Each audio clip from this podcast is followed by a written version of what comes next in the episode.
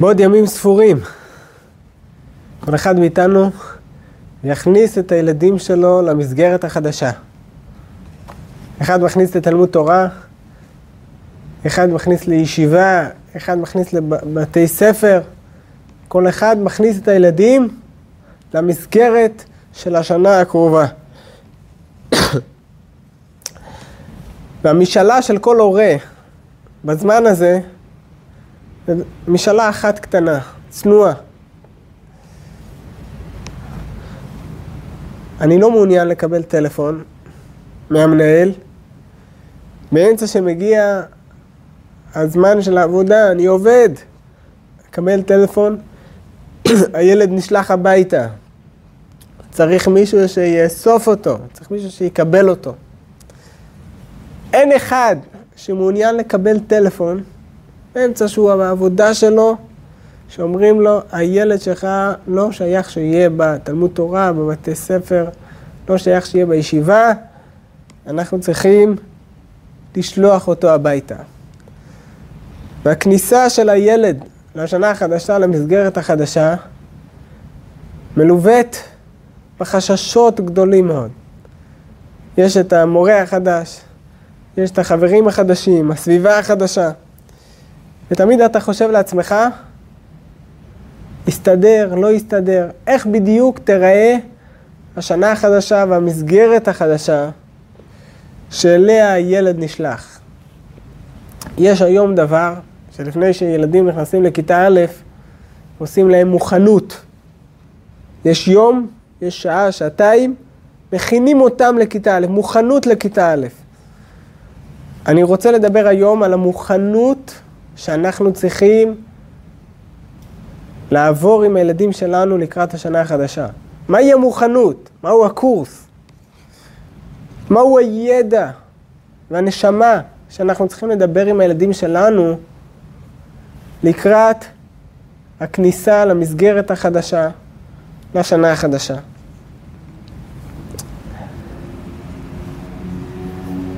הגמרא במסכת בבא בתרא,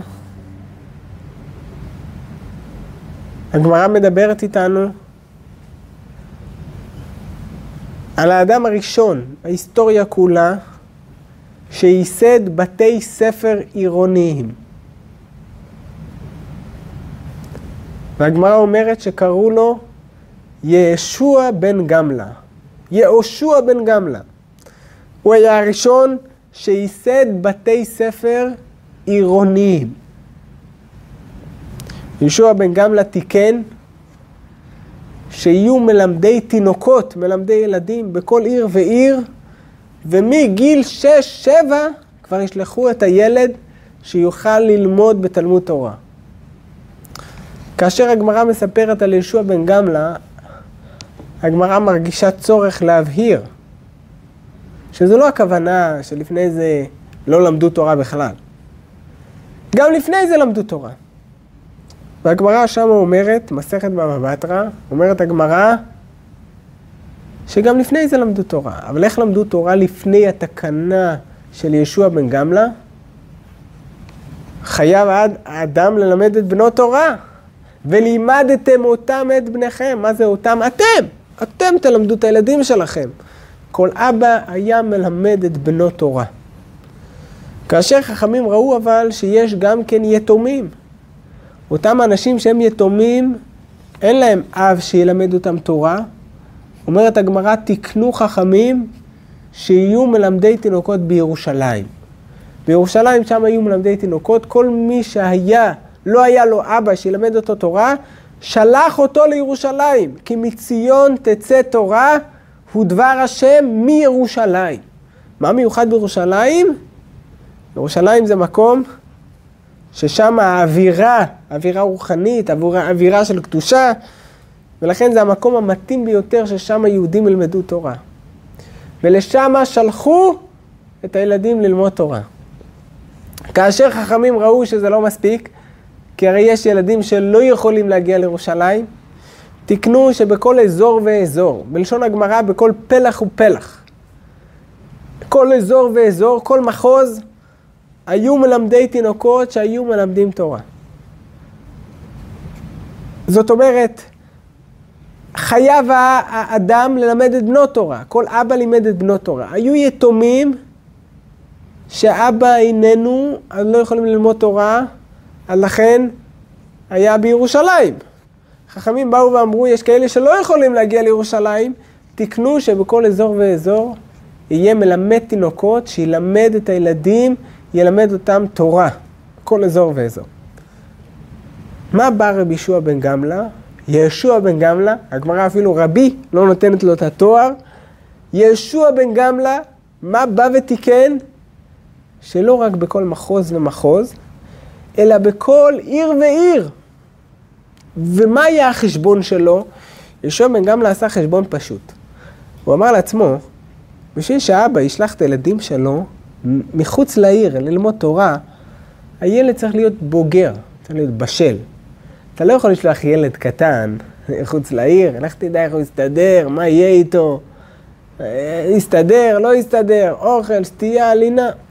אז צריך שיהיה בגיל 14, 15, 16, זה בערך הגיל שאתה יכול לשלוח מחוץ לעיר. ישוע בן גמלה רצה שגם ילדים בגילאי 6 ו-7 יתחילו ללמוד תורה. אז בשביל זה, זה בלתי אפשרי שיהיה מלמד אה, אזורי. צריך שיהיה בכל עיר ועיר.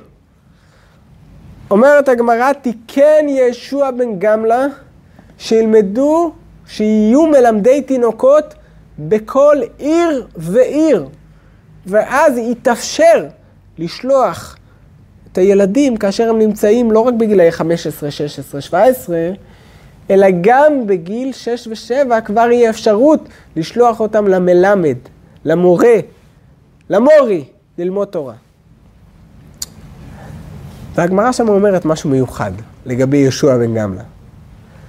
הגמרא שם אומרת, אמר רב יהודה, אמר רב, זכור אותו האיש לטוב, וישוע בן גמלה שמו.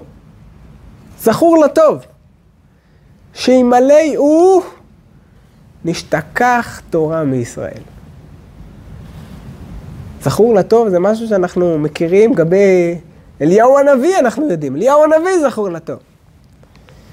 ישוע בן גמלה שלכאורה היה גדולים וטובים ממנו, כמו שאומר התוספות שם במקום, הגמרא אומרת, זכור לטוב. תדע לך, אם לא היה ישוע בגמלה שתיקן את התקנה הזאת, שיהיה מלמדי תינוקות בכל עיר ועיר, אנחנו היום לא יכולנו ללמוד תורה.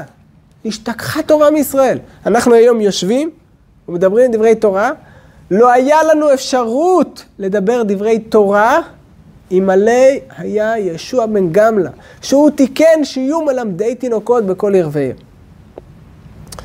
השאלה הפשוטה, מה עשה ישוע בן גמלה? מה הוא חידש? איזה חידוש עצום חידש ישוע בן גמלה? איזה תקנה גדולה. ישוע בן גמלה עשה תקנה גדולה. שהוא חידש יהיו מלמדי תינוקות בכל עיר ועיר. אם לא היה ישוע בן גמלה, אז מה היה? אז כל אב היה מחויב ללמד את בנו תורה. כל אחד היה מלמד את הבן שלו. ואותם אלה שלא יכלו ללמוד תורה אצל אביהם מכיוון שהם יתומים, היו שולחים אותם ללמוד בירושלים. או אחרי זה היו שולחים אותם ללמוד בבית, בבית, בבית, בבית ספר העיר, האזורי, או בתלמוד תורה האזורי. מה החידוש העצום שחידש ישוע בן גמלה? שהוא אומר שצריך שיהיה מלמדי תינוקות בכל עיר ועיר, שיוכלו לשלוח מגיל 6 ו-7, עד כדי כך שאתה אומר, זכור אותו האיש לטוב. זו אמירה, אתה אומר, זכור האיש הזה, יושב בן גמלה עשה מהפכה בעם ישראל. הוא זכור לטוב, כי אם הוא לא היה, איפה אנחנו היינו היום? היינו במקום אחר לגמרי. היינו, היינו נשתכחה תורה מישראל, לא יכלנו היום לעמוד ולדבר דברי תורה, אילו יצויר שישוע בן גמלה לא היה מתקן את אותה תקנה, שיהיו מלמדי תינוקות בכל עיר ועיר. מה כל כך מיוחד אצל יהושע בן גמלה, שהגברה אומרת עליו מילים נפלאות כאלה. אז אם אנחנו קצת נחשוב, קצת נתבונן. צריכים הרבה שכל כדי לחשוב, קצת. אנחנו נראה שיהושע בן גמלה בתקנה שלו, הוא לא רק חידש עוד בתי ספר, יש בתי ספר אזוריים וישוע בן גמלא חידש שיש בתי ספר עירוניים, תלמודי תורה עירוניים. ישוע בן גמלא עשה מהפך בחשיבה שלנו, בהסתכלות שלנו על תורה, בהסתכלות שלנו על מצוות. הוא עשה מהפך! והמהפך הזה מקנה לו את הזכות שאנחנו אומרים לו שהוא זכור לטוב, שימלא יהיו לא נשתכחה תורה מישראל.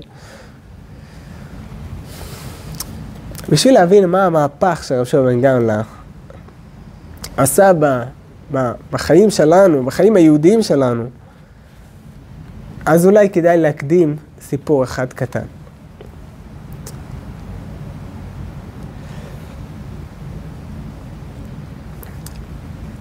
הרבי החמישי לבית חב"ד, קראו לו רבי שלום דובבר. בקיצור, הרבי הרש"ב. הוא הקים ישיבה מאוד מיוחדת. הישיבה הזאת קראו לה ישיבת תומכי תמימים. הישיבה הזו היה דרישות מיוחדות מאוד. להתקבל לישיבה הזו לא היה קל. לא היה צריך רק ידע בלימוד והבנה בלימוד, אלא זה היה צריך להיות, שהתקבל לישיבה, היה צריך להיות אנשים עם חוש של עבודת השם. אנשים שאכפת להם, נוגע להם עבודת השם, יכלו להתקבל לאותה ישיבה. כאשר הרבי הרש"ב, רבי שלום דובבר, ייסד את הישיבה, הוא חיפש ראש ישיבה, מישהו שינהל את הישיבה, ימסור את השיעורים בישיבה. והוא פרסם שכל מי שרוצה להציג מועמדות כדי להתקבל לישיבה, להיות ראש ישיבה, יכול לבוא, להתקבל לרעיון עבודה, מה שנקרא, ואחרי זה אנחנו נוכל לדעת האם הוא מתאים להיות הראש ישיבה או לא מתאים להיות הראש ישיבה. אחד הראשי ישיבה שהגיעו לראיון, הגיע להתקבל, ואמרו לו, בסדר, בוא, אנחנו רוצים לבחון אותך, לראות אותך. חלק מהבחינה, אנחנו רוצים לראות איך אתה מוסר שיעור לפני התלמידים. אמר לו הרבי הרש"ב, אתה תמסור שיעור לפני התלמידים, לפני בחורי הישיבה, ואנחנו נצפה בך, איך שאתה מוסר את השיעור, וזה יהיה חלק מהפרמטרים שיקבעו האם אתה יכול להיות ראש ישיבה בישיבה שלנו, או שהמקום שלך במקום אחר. הגיע אחד מראשי ישיבות, אני לא רוצה להזכיר את שמו, מסר שיעור בישיבה. השיעור היה עמוק מאוד. ראו שהאדם הזה בקיא, הוא יודע את הגמרא, הוא יודע את רש"י, הוא יודע ללמוד, בלי שום ספק. אבל הייתה בעיה אחת קטנה. כאשר הוא מסר את השיעור, הוא דיבר על רש"י. ובמהלך השיעור הוא אמר, בואו נשים את רש"י שנייה בצד, ונעבור לנושא אחר, ואחרי זה נחזור לרש"י. דיבר, דיבר, בלהט, בלהט גדול מאוד, דיבר ככה. הסביר את הגמרא, את המפרשים. ובסוף השיעור, הוא חזר לדבר על רש"י. כשהוא חזר לדבר על רש"י, הוא הפשיל את השרוולים שלו, ואמר, עכשיו נטפל ברש"י.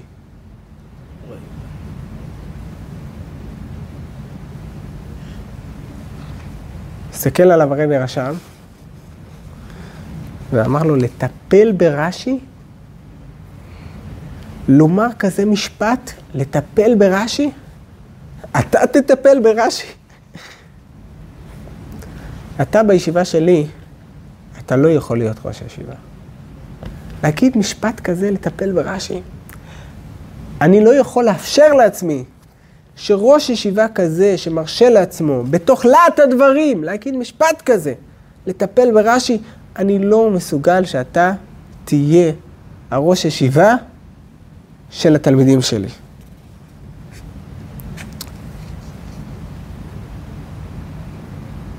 הסיפור הזה מזעזע. אבל אנחנו חלק מהסיפור הזה. כמה פעמים יוצא לנו לפעמים להגיד? שואלים אותנו שאלות, מדברים דברי תורה, אז אנחנו אומרים ביטוי כזה, אם אתה מדבר מצד ההלכה היבשה, זה נכון מה שאתה אומר. מה זה הלכה יבשה? יש מושג של הלכה יבשה? שיהודי מקיים הלכה בשולחן ערוך, נעשה קשור עם הקדוש ברוך הוא, שהוא חיי החיים, חיי הנצח. איך שייך להוציא הביטוי הזה, להגיד הלכה יבשה? זו הלכה של חיים. אמר הרבי הרשם לאותו ראש ישיבה, אתה תטפל ברש"י? אולי רש"י יטפל בך? להוציא כזה משפט, לטפל ברש"י? אני לא יכול לאפשר לך להיות ראש ישיבה, להיות ראש ישיבה אצל התלמידים שלי. לימוד התורה ומסירת שיעור בתורה זה לא רק העברת מסר, זה לא רק להביא רעיון. המטרה היא שבסופו של דבר בפנים עמוק יהיה מונח קדושת התורה. שיהיה נרגש בלימוד התורה הקשר שלי עם נותן התורה. האכפתיות שלי מדברי הגמרא, זה לא כי יש בזה היגיון, יש בזה, יש בזה היגיון, יש בזה שכל, יש בזה מוסר, יש בזה ערכים. אבל האכפתיות שלי לא בגלל המוסר והערכים והשכל, זה ערך מוסף. האכפתיות שלי כי שם עמוק בפנים נמצא נותן התורה, נמצא הקדוש ברוך הוא, קדושתה של התורה. וכשאתה אומר משפט כזה, זה מראה שאתה מונח בשכל של התורה. יש לך הלכות יבשות, יש לך לטפל ברש"י. זה, זה, אתה מונח בשכל של הדברים. יש קדושת התורה, והקדושה הזו עוברת כאשר אתה מונח לא רק בשכל, אתה מונח בקדושה של הדבר. רבי סעדיה גאון כותב, והרבי באחד הפעמים חזר על האמרה הזו. רבי סעדיה גאון כותב שכל התורה כולה, מבראשית עד לעיני כל ישראל, כל התורה כולה, כלולה בעשרת הדיברות. עשרת הדיברות כוללים בתוכם את כל התורה כולה. ואם חשבנו שזה מספיק, רבי סעדיה גאון מוסיף רבי סעדיה גאון ואומר, לא רק שכל התורה כולה כלולה בעשרת הדיברות, כל עשרת הדיברות כלולים במילה אחת, אנוכי. הקדוש אומר, אני פה. במילה הזו, אנוכי, נמצא כל התורה כולה. מוסיף רבי סעדיה גאון ואומר, לא רק במילה אנוכי, אלא באות הראשונה של עשרת הדיברות, א', א' של עשרת הדיברות, נמצאת כל התורה כולה. כך אומר רבי סעדיה גאון. אמר הרבי באחד ההתוועדויות שהרבי התוועד, והרבי דיבר על המעלה של מלמדי התורה, אז הרבי אמר, שכאשר אדם מלמד את חברו תורה, מלמד אותו א', צריך להיות ברור אצלו, מונח אצלו, שעכשיו אני מלמד אותו כל התורה כולה. למה? כי אני לא נותן לו שכל, אני נותן לו קדושה. והקדושה, לא משנה אם זה בפרשת וירא, פרשת ויקרא, פרשת ואת חנן, פרשת עקל, לא משנה. הקדושה שווה בכולם. אתה מלמד אותו פסוק של תורה, אתה מלמד אותו קודש קודשים. לא משנה אם עכשיו אתה מספר לו את הסיפור של עשיו ויעקב, או שאתה מספר לו עכשיו את הסיפור של משה רבינו והמרגלים. בסופו של דבר, מה מונח מאחורי השכל הזה? מה נמצא מאחורי השכל הזה? נמצא נותן התורה, הקדוש ברוך הוא, החיבור שלך עם הקדוש ברוך הוא. אז כשאתה לומד על בריאת העולם, מה נברא ביום הראשון, השני, השלישי, אתה על ידי זה מתקשר ומתאחד עם הקדוש ברוך הוא.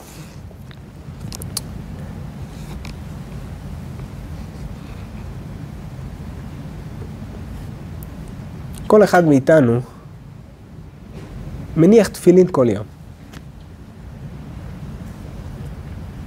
כשאנחנו מניחים תפילין, אנחנו מתייחסים לתפילין בהערכה, בהערכה מיוחדת. תפילין זה קודש. אנחנו מניחים את התפילין, מתייחסים אליהם בקדושה, מנשקים אותם, גם כאשר אנחנו מניחים אותם, גם כאשר אנחנו חולצים את התפילין, אנחנו נותנים לתפילין נשיקה. מיד אחרי המצווה של תפילין, סמוך, כתוב המצווה של ולימדתם אותם את בניכם. גם בפרשה הראשונה של קריאת שמע, שכמה כתוב ושיננתם לבניך, וגם בפרשה השנייה של קריאת שמע, והיה עם שמוע, כתוב שמה, ולימדת, ולימדתם אותם את בניכם. שמעתי פעם מיהודי חשוב. אמר לי משפט שצריכים לחשוב עליו. אמר לי, תחשוב לרגע אחד. המושג הזה של חינוך לקדושה, ליראת שמיים, נמצא בתוך התפילין. בתפילין יש ארבע פרשיות. שמע, והיה עם שמוע, קדש, והיה כאבייך. אני לא הולך לפרט, אבל תסתכלו בפנים, תראו, שאין פרשה אחת שלא מוזכר שם עניין של חינוך. אין פרשה אחת בתפילין שאנחנו שמים על הראש כל יום, שלא מוזכר שם עניין של חינוך. ולימדתם אותם את בניכם, ושיננתם לבניך, והיה כי ישאלך בנך. מוזכר שם עניין של חינוך. והיחס שאנחנו נותנים לתפילין, שכאשר אנחנו מניחים תפילין, אנחנו יודעים שכאשר אנחנו מניחים תפילין, אנחנו נמצאים במצב אחר, ואתה יודע, עכשיו אני מניח תפילין, נמצא במצב אחר. זה לא אותו מצב, זה לא שכל, זה לא רעיונות, זה לא סברות. אתה עכשיו קשור עם הקדוש ברוך הוא, אתה קושר את עצמך לקדוש ברוך הוא באמצעות התפילין. אותו היחס צריך להיות כאשר אתה, כאשר אתה מדבר עם הילדים על לימוד תורה. כאשר אתה מלמד ילד פסוק, אז, אז יש את, ה, את הרעיון, יש את הסיפור, אתה מספר לו על אברהם אבינו, אתה מספר לו על יצחק אבינו, אתה מספר לו על משה רבינו, מספר לו סיפורי התורה. הסיפורים הילד יכול להבין, אבל מעבר לסיפורים מונח שם קדושת התורה, מונח שם נותן התורה. ובזה אתה צריך להיות עסוק. אני מעביר לו, אני משדר לו את הקדושה של התורה באמצעות הסיפור. כי באמצעות הסיפור הוא יכול להחזיק, זה הבית יד שלו, זה הבית אחיזה שלו, שבאמצעותו הוא יכול להחזיק את הקדושה, את הקדושה הרוחנית שנמצאת בתוך התורה.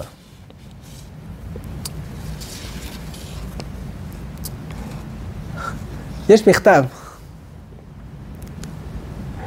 אצל הרבי הקודם, רבי יוסף יצחק, היה אחד מהרבנים שגרו סביבתו, סביבו, שהיו מתכתבים איתו בעניינים של תורה ומצוות. מתכתבים, דרכם של רבנים, מתכתבים אחד עם השני בדברי התורה. והיהודי הזה כתב לרבי הקודם, רבי יוסף יצחק, שניאורסון, הרבי השישי לבית חב"ד. הוא כתב לו על איזושהי סברה בתורה שכתב רבינו אשר, הוא כתב לו שהתירוץ הזה לא מוצא חן בעיניי. הראש או הרשב"א אמר תירוץ, אבל לא מוצא חן בעיניי התירוץ שלו. אני חושב אולי אחרת, אני חושב אולי... הרבי הקודם הזדעק. כותב לו במכתב, זה נמצא באגרות קודש שלו בחלק ו'. אומר רבי יוסף יצחק לאותו הרב, מה הפירוש מוצא חן, לא מוצא חן? בוא תאר לעצמך שהמורה בבית ספר אומר לך, תדע לך, אחד ועוד אחד, תפוח ועוד תפוח שווה שניים. ואתה יושב ואומר לו, לא מוצא חן בעיניי. מה זה לא מוצא חן בעיניך? אם זה אמת, זה אמת. מה פשר המשפט הזה? לא מוצא חן בעיניי? אם אתה מדבר על שכל, שכל זה היגיון, זה סברה, ואם בעיניך הדבר הזה הוא אמת, אז מה הפירוש מוצא חן בעיניך, לא מוצא חן בעיניך? ואם בנוגע לשכל אנושי של העולם הזה, לא שייך להשתמש בביטוי הזה, לא מוצא חן בעיניי, כן מוצא חן בעיניי, לא שייך, זה לא נכנס שם המשפט הזה, מוצא חן בעיניי, לא מוצא חן בעיניי. על אחת כמה וכמה. כאשר מדובר על שכל אלוקי של חוכמת התורה, אז ודאי שגם שם לא שייך להגיד אם זה מוצא חן בעיניי או לא מוצא חן בעיניי. הוא כותב לו שם, הוא אומר לו, אולי כדאי שתשתמש בביטוי אם אבין אני לא מבין מספיק, זה לא מתקבל אצלי מספיק. אבל לא בלשון הזאת, מוצא חן בעיניי, או לא מוצא חן בעיניי. זה אי אפשר להשתמש בנוגע לתורה. לפני כמה שנים יצא לי להיות באיזשהו בית כנסת תימני, והייתי באיזשהו, בחדר שני שם, מה שנקרא, ב... היה שם איזה נישה כזאת, ומצאתי שם איזה ספר נפלא, נמצא פה, בידיים שלי. ספר ישן כזה, בלוי, אבל התעניינתי בו, קראתי, קראתי בו.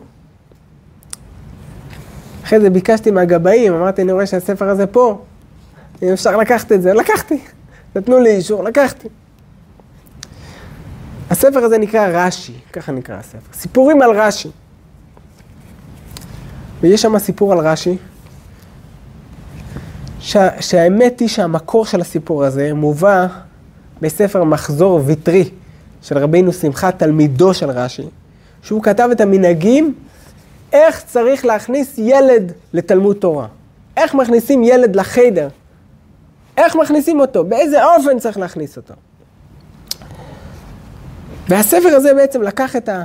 מה שכתוב בספר מחזור ויטרי של רבנו שמחה, הוא מספר את זה על רש"י, כי בוודאי רש"י, הרי הוא זה שהתווה את הדרך הזו, את המנהג הזה, אז ודאי שגם רש"י בעצמו היה ככה. זה פשוט מדהים לראות.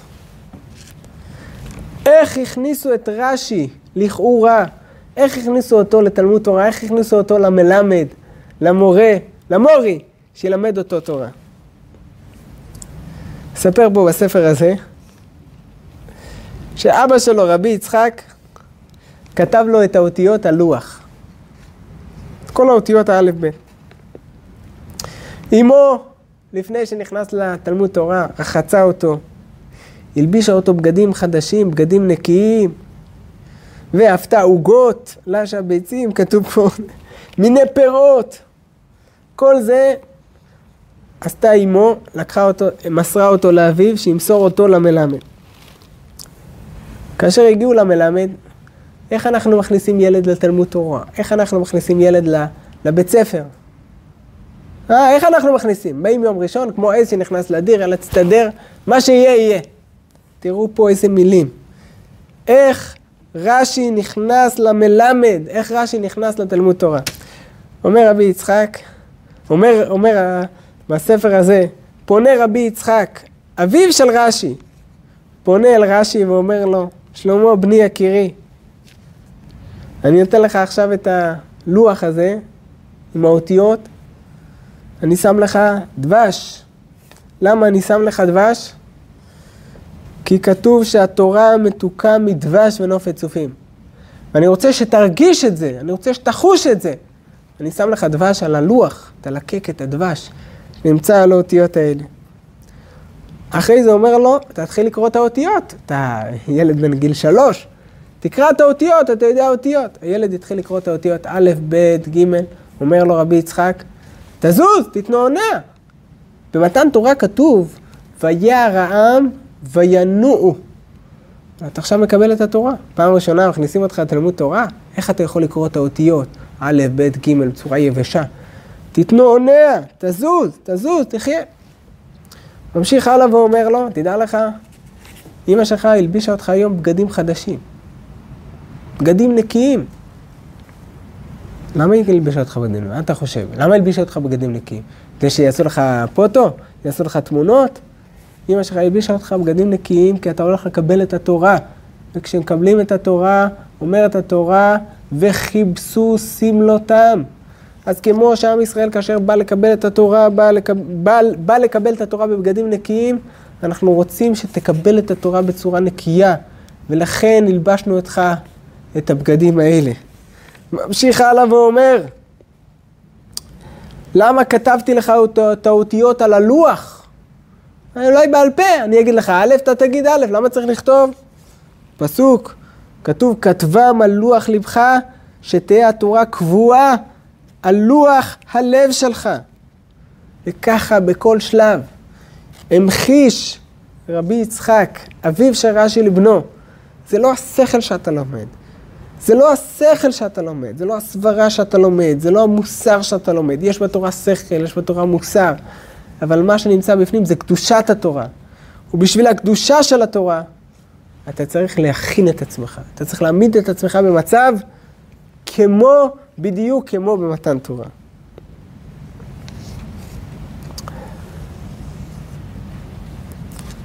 בעל התניא,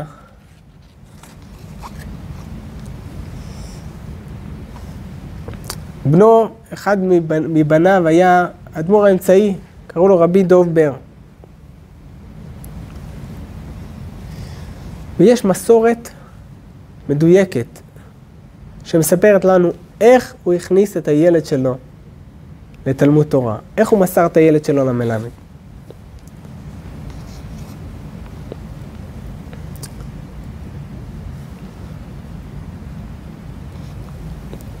אז דבר ראשון כתוב שהוא בחר מלמד. הוא בחר. היום מישהו, מישהו מתעניין בכלל? מי הולך ללמד את הילד שלי א' ב', מי הולך ללמד את הילד שלי תורה? אדם ירא שמיים, לא ירא שמיים. שמים, שמים את הילד, שמים אותו, מה שיהיה יהיה. אה, חינוך חינם. משלמים, זה הכל בסדר. יש תיאור מדויק שמספר איך בעלתניה הכניס את הילד שלו לתלמוד תורה. הוא בחר איזשהו מלמד, שהמלמד הזה היה אחד מתלמידי המגד ממזריץ'. תקשיבו מה הוא אמר לו. לפני שהוא מסר לו את הילד, הוא אמר לו משהו, דיבר איתו. זה, זה עסק רציני. אתה מכניס ילד, לת... אתה, אתה, אתה מוסר משהו שהכי חשוב לך בחיים, אתה מוסר אותו למישהו. אתה מוסר פיקדון שזה כל החיים שלך, אתה שם אותו בידיים של מישהו. דבר איתו קצת. איך אומרים, מה שנקרא, יהיה איזושהי אינטראקציה ביניכם. תחתום איתו איזשהו חוזה. בנתניה, כאשר מסר את הילד שלו, רבי דובר למלמד, אמר לו, תקשיב טוב, אני יש לי מצווה לפרנס את המשפחה שלי. סליחה, אני יש לי מצווה ללמד את הילדים שלי תורה. ואתה יש לך מצווה לפרנס את המשפחה שלך. בוא נתחלף. אני אמסור לך את הילד שלי, אתה תלמד אותו תורה, ואני אדאג לך לממון, כסף, שאתה תוכל לפרנס את המשפחה שלך. המשיך בעל התניא ואמר לו, תדע לך שזה שאני מוסר את הילד שלי, שאתה תלמד אותו תורה, זה לא כי אני, אני מנתח מה שכתוב, זה לא כי אני מעוניין להיפטר ממנו. אני לא מסוגל לעשות את זה. אני רוצה להשתחרר מזה. כמה שעות הילד יהיה בייבי, זה לא בייביסיטר. אני לא מעוניין שאתה תשמור על הילד כמה שעות. אומר לו, תדע לך שאתה עוסק בדיני נפשות. אני מבקש ממך שתקבע בלבבו יראת השם ואהבתו יתברך על ידי סיפורי התורה בקדושה ובלהט שלבת רשפי אש. שיוקבעו הסיפורים בלבבו מתוך אמונה בבורא יחיד, אדון עולמים יתברך ויתעלה, שלמעלה מעלה מכל תפיסה בשכל והשגה. קודם שתתחיל ללמוד עם התלמיד, תתבונן, אני מבקש ממך, מתחנן אליך. לפני שאתה לומד עם הילד שלי, אני רוצה שתחשוב, כי מלאכת השמי, ובדיני נפשות אתה עוסק. החיים והמוות הרוחניים, שהם למעלה מהחיים והמוות הגשמיים, נמצאים בידיים שלך. ואני מבקש ממך, תיקח אחריות, תיקח אחריות על הילד שלי, ומתוך כך אני מוכן למסור את הילד שלי, את הילד שלי בידיים שלך.